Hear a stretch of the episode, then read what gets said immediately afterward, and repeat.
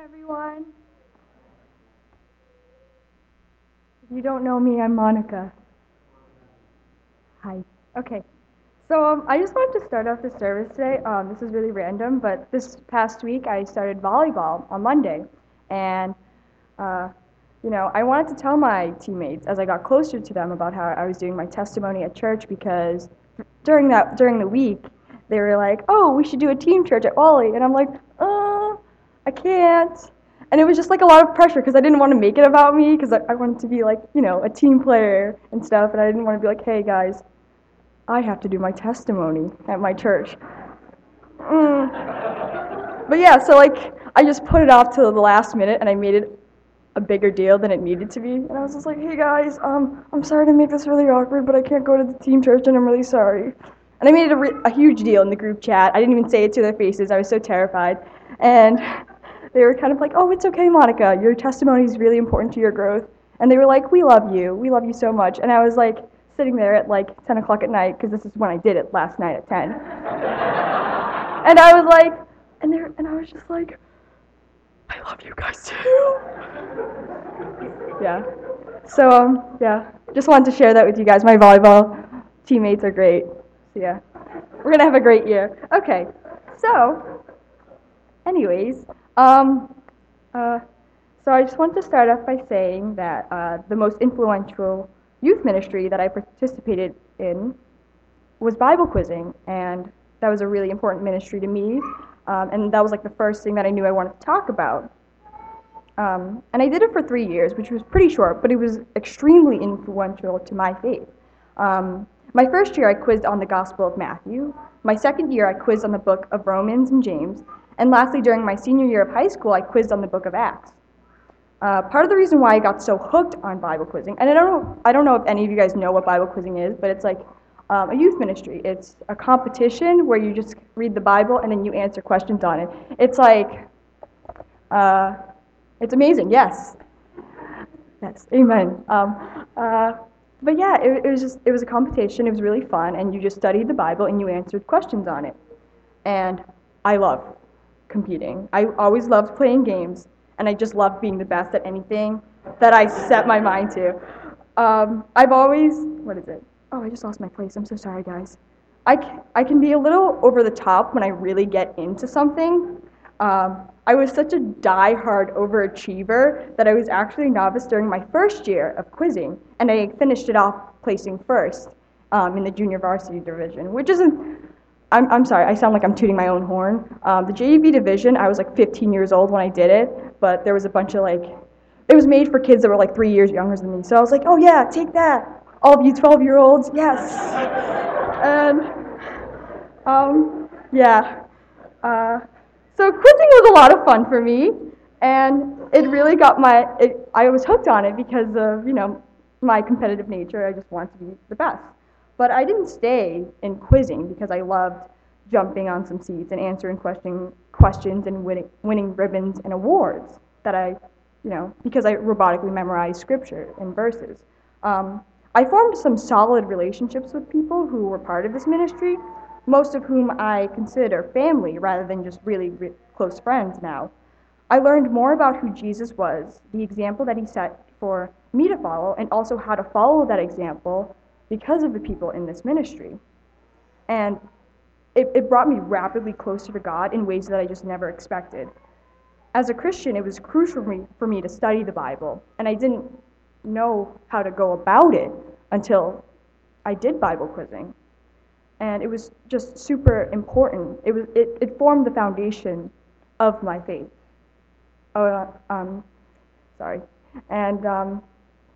I stand on top of that ministry. And I wouldn't be who I am because of that ministry.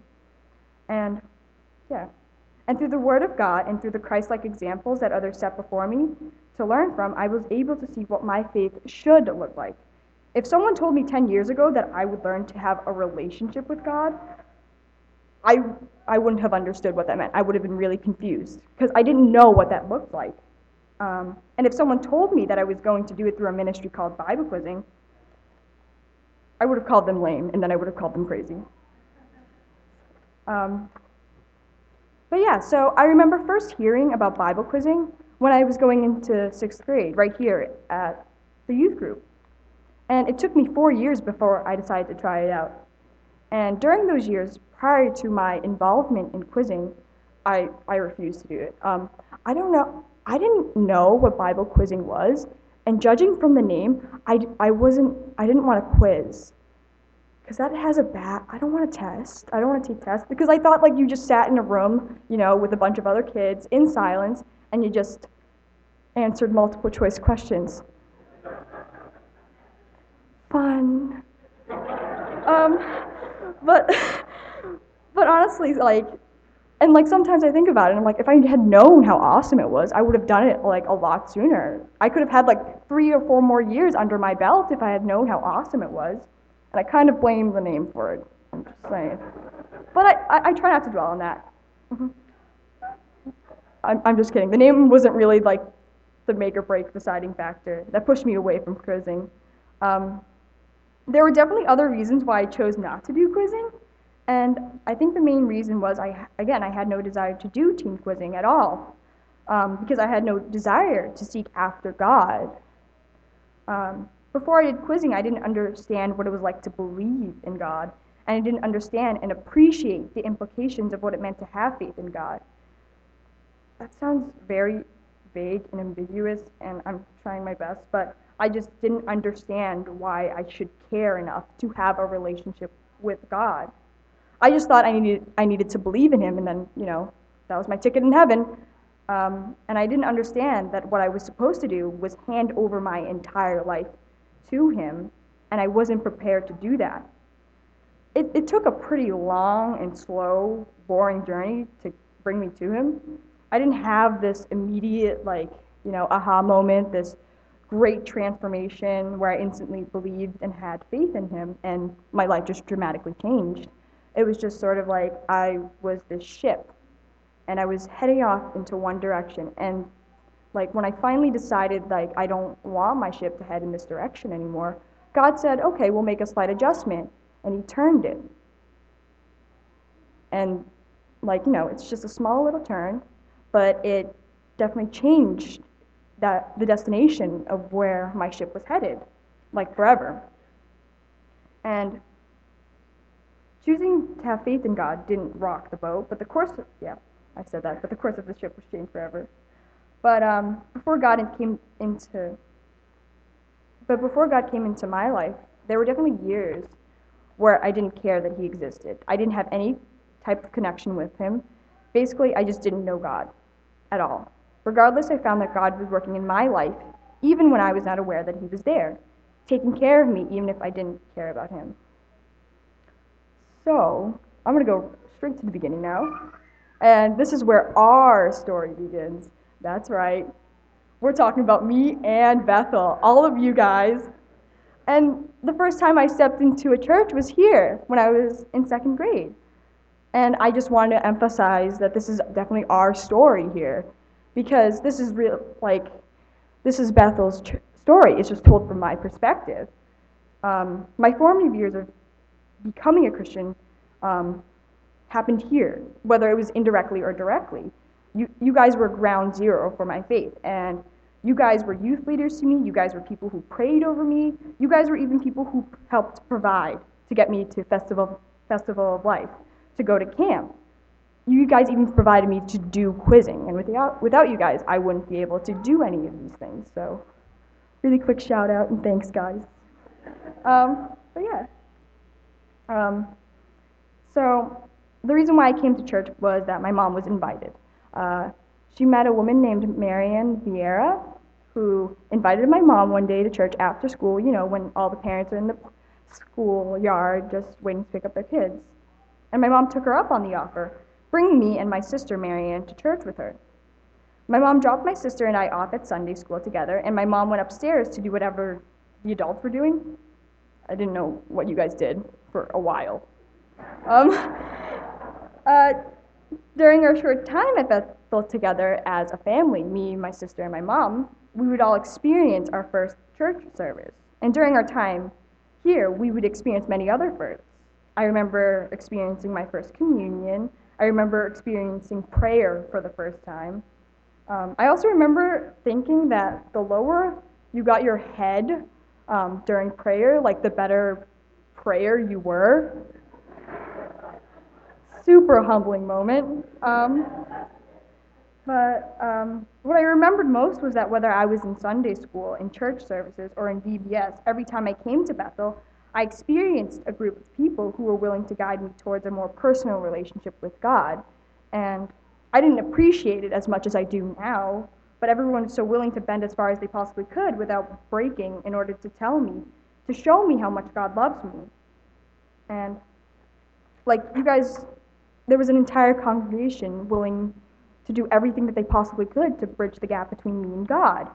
But the truth is, I could never bring myself wholeheartedly to believe that God loved me. I didn't feel close to him. He was just like this faraway, transcendent being. And I needed to experience this love that everyone was talking about, this love that everyone felt like changed their lives. Selfish to say, but I needed to come to my own understanding of it. It wasn't that I didn't trust the people here at Bethel and throughout the Nazarene Church. I just needed my own conviction. This sounds bad and it's, again, selfish, but it was like I needed the Lord to prove that he loved me in order for me to love him as well. And I needed my own unique personal moment with him. Although I totally underappreciated God and his love for me, I can say the first time I was at church, I was really excited to learn more about God. And, you know, I think this is where the Holy Spirit was working in me. I was obedient, mainly because I feared death and I wanted to go to heaven, but I was still pretty excited. I was pumped. Eternal life in heaven, like, heck yes. And like, I remember other kids, you know, in my second grade class, I would tell them, stop saying, oh my God, because it's really mean to God. And I remember, you know, praying before snack time and lunchtime.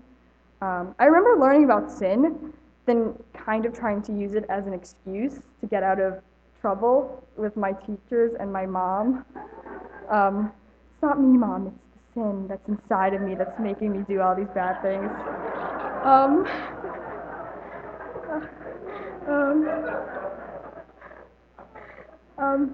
I wasn't embarrassed. I mean, okay, so that was like short-lived. I know now, like, I know better now, okay.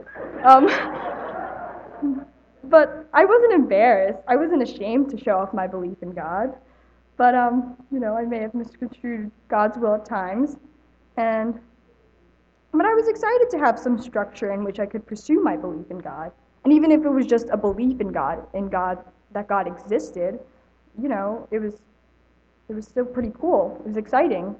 The zeal that I had for God was short-lived, being outspoken and unafraid to proclaim him.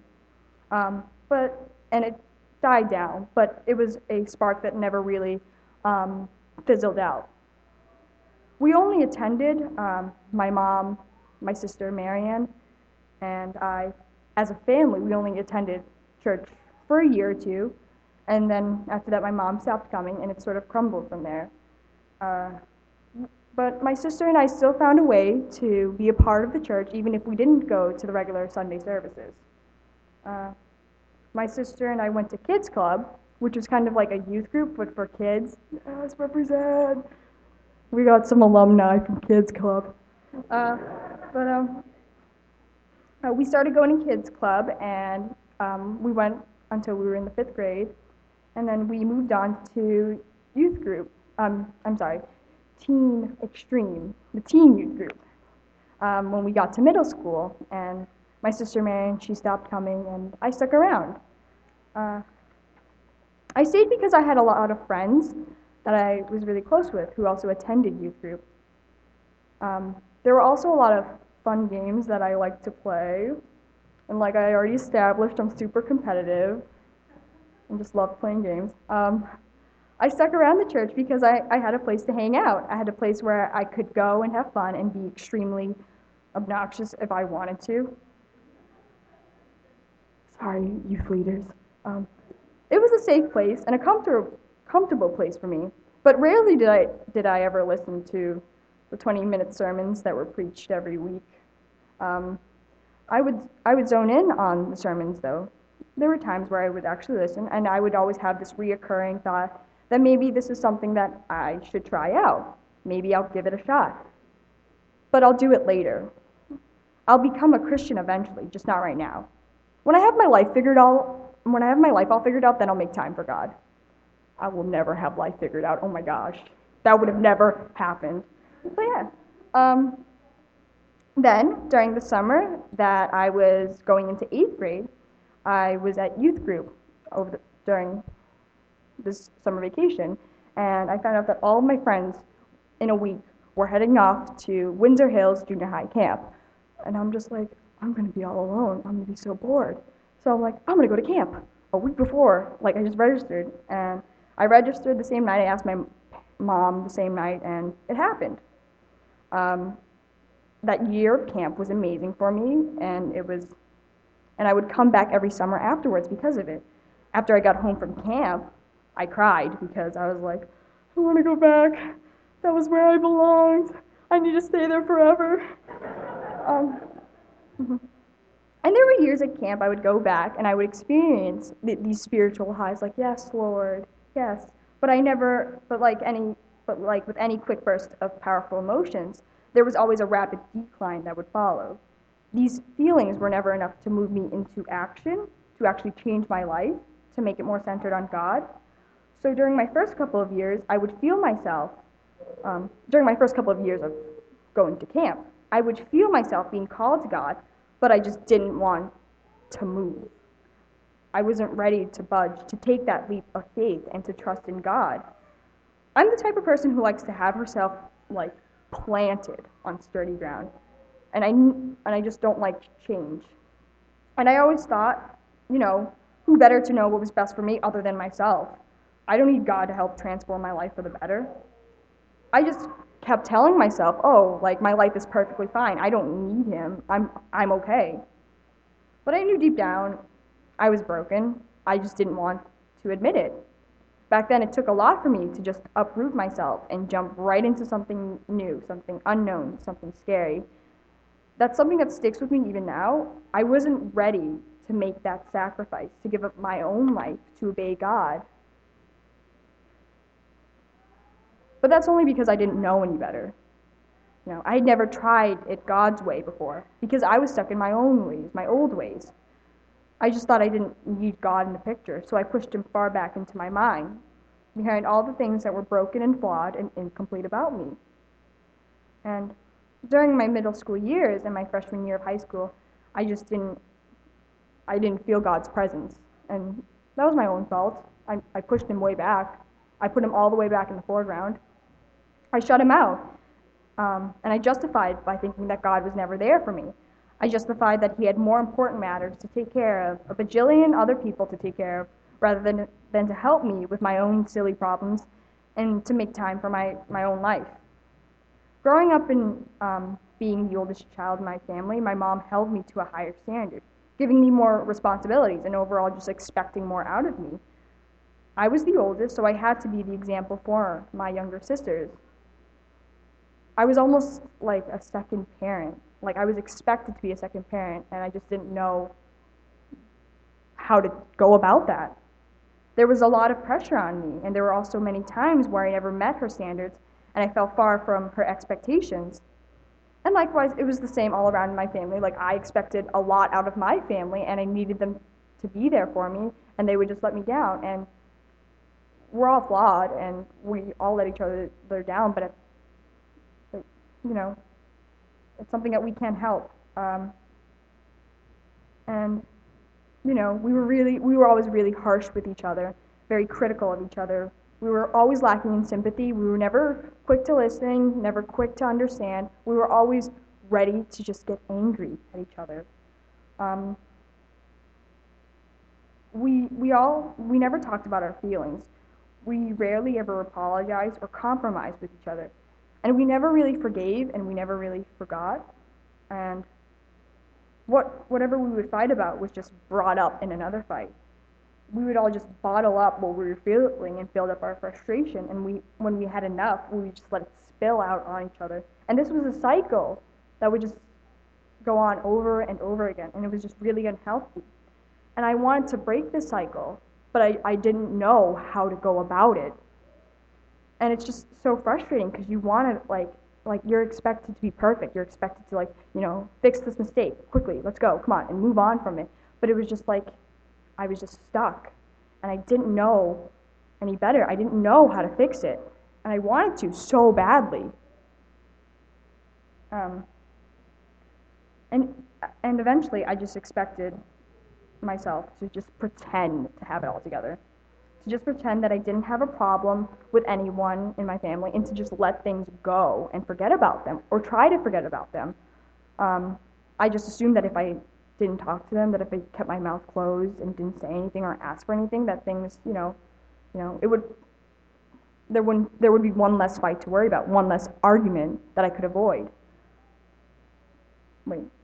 One more argument that I could avoid. But that never really worked out. Really, I was just building up to this bigger fight. And still, I just stuck in my old ways. I just kept trying to do that same thing over and over again. Eventually, I put so much distance between me and myself, and my family, just not talking to them, that I didn't go to them for anything at all. I hardly talked to them. I didn't even know them, really. And I knew that I couldn't fix all the problems in the world, but I became comfortable with this idea that I could solve all my problems on my own without any help from anyone. I always felt the need to do everything myself, to fix everything myself. I mean, if I didn't, then who would? It was just me against the world, and I had to stand up to it and not crumble and break at everything that it threw at me. So I just pretended I was fine, again, like had it all together. During the summer of 2012, I was going into my senior high. I was going into Windsor Hills senior high camp for the first time, so transition from middle school to high school camp. I was going into my sophomore year of high school, though, and I was happy when I got to the campground. I had pretty much established at that point that the week of camp was always the happiest week of my every year for me. And I remember a particular sermon that a youth pastor preached, and it was on John 8:1-11, and I'm going to read it to you guys right now. So, yeah. But Jesus went to the Mount of Olives. At dawn he appeared in the temple courts where all the people gathered around him, and he sat down to teach them. The teachers of the law and the Pharisees brought in a woman caught in adultery. They made her stand before the group and said to Jesus, "Teacher, this woman was caught in the act of adultery. In the law, Moses commanded us to stone such women. Now what do you say?" They were using this question as a trap in order to have a basis for accusing him. But Jesus bent down and started to write on the ground with his finger. When they kept on questioning him, he straightened up and said to them, "If any one of you is without sin, let him be the first to throw a stone at her." Again, he stooped down and wrote on the ground. At this time, those who heard began to go away, one at a time, the older ones first, until only Jesus was left with the woman still standing there. Jesus straightened up and asked her, "Woman, where are they? Has no one condemned you?" "No one, sir," she said.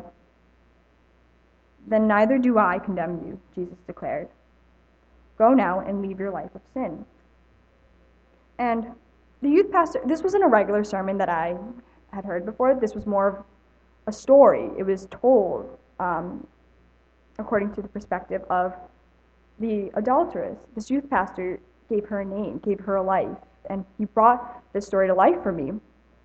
And, this was the first sermon that I actually was moved by. I cried because I understood why it was so important to me, and I was really happy about it. So,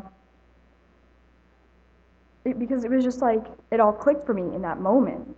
In that sermon, I felt like I wasn't, you know, this huge letdown anymore. I didn't feel like I was a failure. I didn't feel the need to beat myself up over my own mistakes and my own faults and my own flaws and how much of a terrible person I was to everyone around me, including my family. I didn't feel the need to feel guilty anymore. I was so sick and I was so tired of keeping it together and pretending like I had it all figured out. And, you know, God saw all of my broken pieces and me just scrambling to keep it all together. And it was just a mess. And in that moment, he just told me, stop. I didn't feel the need to condemn myself anymore because God didn't condemn me, you know?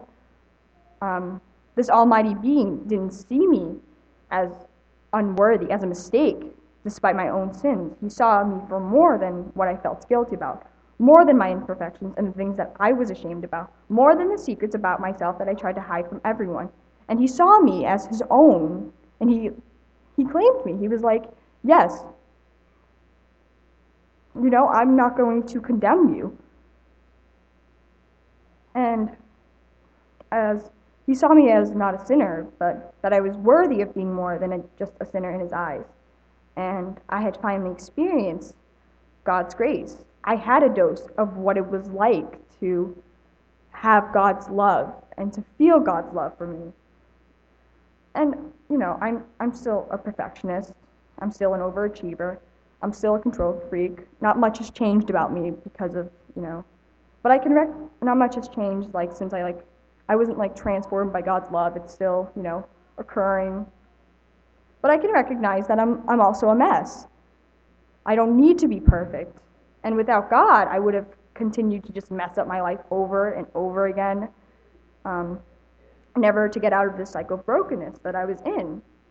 And God changed that for me. He changed my perspective on it.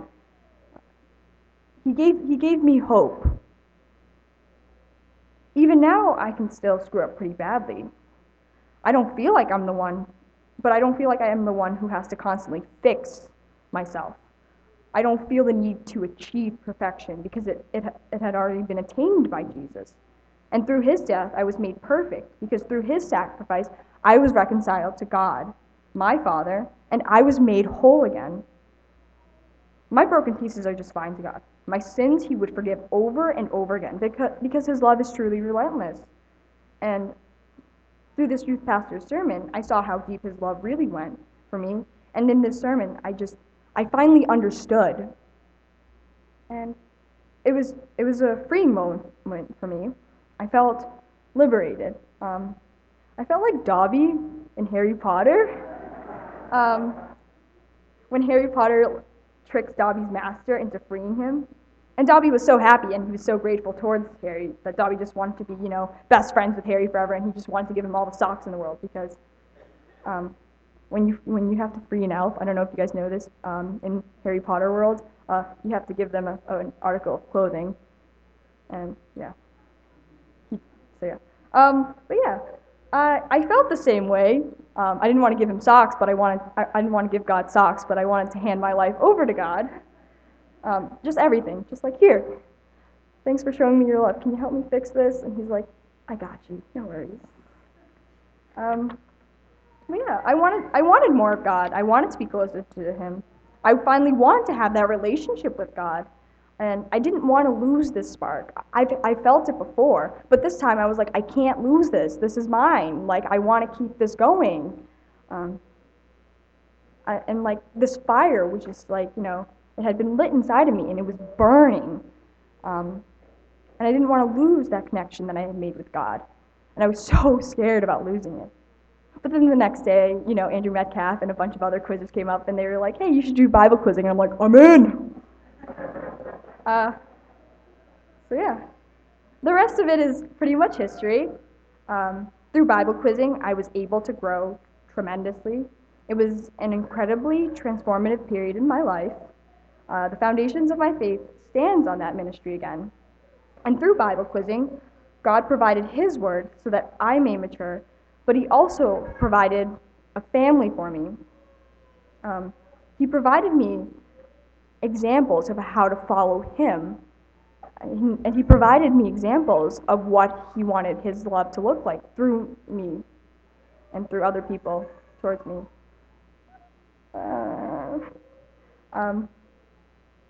So let me backtrack really quick. He wanted, and through the example of other people's love, I was able to see, oh, so this is what your love is supposed to look like for other people. And I'm like, okay, I can try this. He was sort of just like, you want to get better? You know, here's how. Here's this person right here. Or here's this Bible verse in here. And what else? You want to be a better follower of Christ? Here's a person that's a perfect example of that. You want people that love you for who you are and accept you despite your flaws? Cake. Easy. He provided me with coaches that guided me. Great friends that kept me accountable, and people who just constantly loved on me, even at my very worst. Quizzing has definitely taught me a lot. The most important thing that it has taught me is definitely to love as much as possible, but that was like a given, you know, from day one. To just continuously love people as graciously as God loves me, to love even if it is too hard. Every day I try to follow the example that Jesus was, and I start by loving people as much as I possibly can without it being too awkward. That's something that I really struggle with. To accept them with all of their baggage and all of their sins. I don't ever want people to feel like their weaknesses and their flaws make them unworthy of love, unworthy to, you know, even be loved. I don't want people to feel like they're ever not good enough. And I've been there, and it's like, it's a bad place to be. I want them to know that God thinks that they're perfect and that they're worthy of love and acceptance, you know, sin and all, just everything. I'm still learning, but I think that God's love is a good place to have my faith based upon, to have it centered around the relationship that I have with him. And it was a two-way street. My relationships with people throughout the church, throughout Bible quizzing, throughout camp, really helped me to learn how to have to be in relationship with him. But his relationship also, you know, came back to help those relationships as well. I'm still a pretty young Christian, so I don't really know what else I'm supposed to do. I try to love people as much as possible. It's really hard. So, yeah. But I think that it's a pretty simple call that God has for us. And I just want to end on a prayer that has sort of been with me for a very long time. And it's kind of a default. And I've said it so many times that it's just like breathing. And it's the Shema. Surprise. So yeah.